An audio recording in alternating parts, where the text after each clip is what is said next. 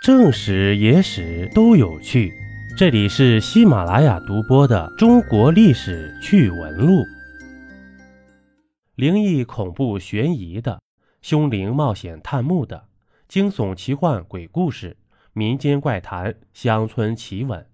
我的民间故事实录这张专辑呀都有，欢迎您收听订阅，希望您多多支持。有不足之处呢，我会尽力提升。咱们接着说呀，都说呀，这咸丰帝荒唐，他究竟荒唐到什么地步呢？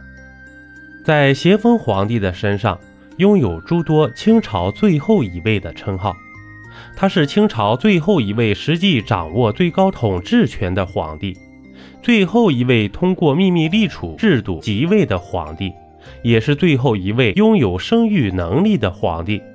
这咸丰皇帝登基初期呀。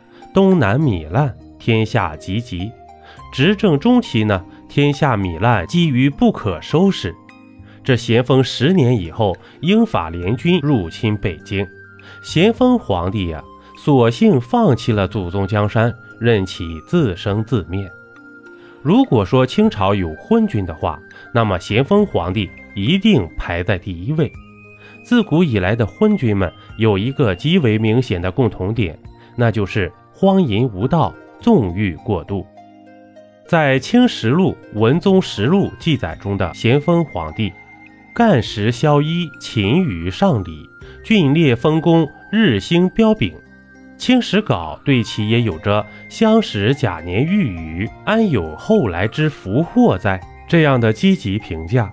可现今看来呀，这些对咸丰帝的正面评价，几与扯淡无异。咸丰皇帝的荒淫无道、纵欲过度，在基本等同于摆设的清朝史官笔下，自然不会记载于清朝官方文献。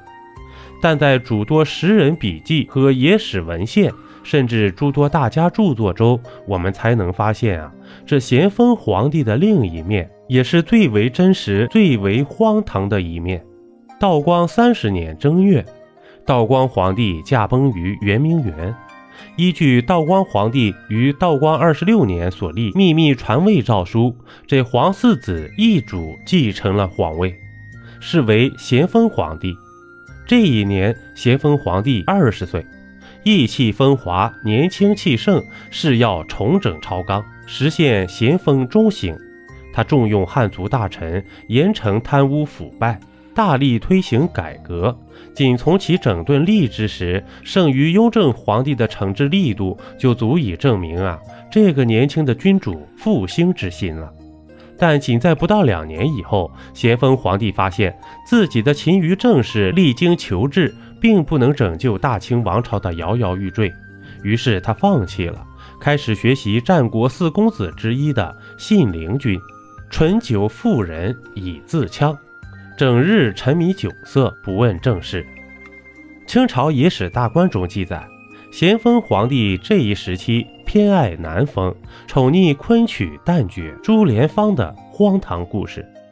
时有除灵朱莲芳者，貌为朱灵冠，善昆曲，歌喉娇脆无比，且能作小诗，工楷法，不时传召。这朱莲芳啊，名噪一时的昆曲名角，赫赫有名的同光十三绝之一。因其长相俊美，腔调温婉而深得时人喜爱，更引得众多勋贵官僚将其视为南风的选择标准。邀您继续收听下集。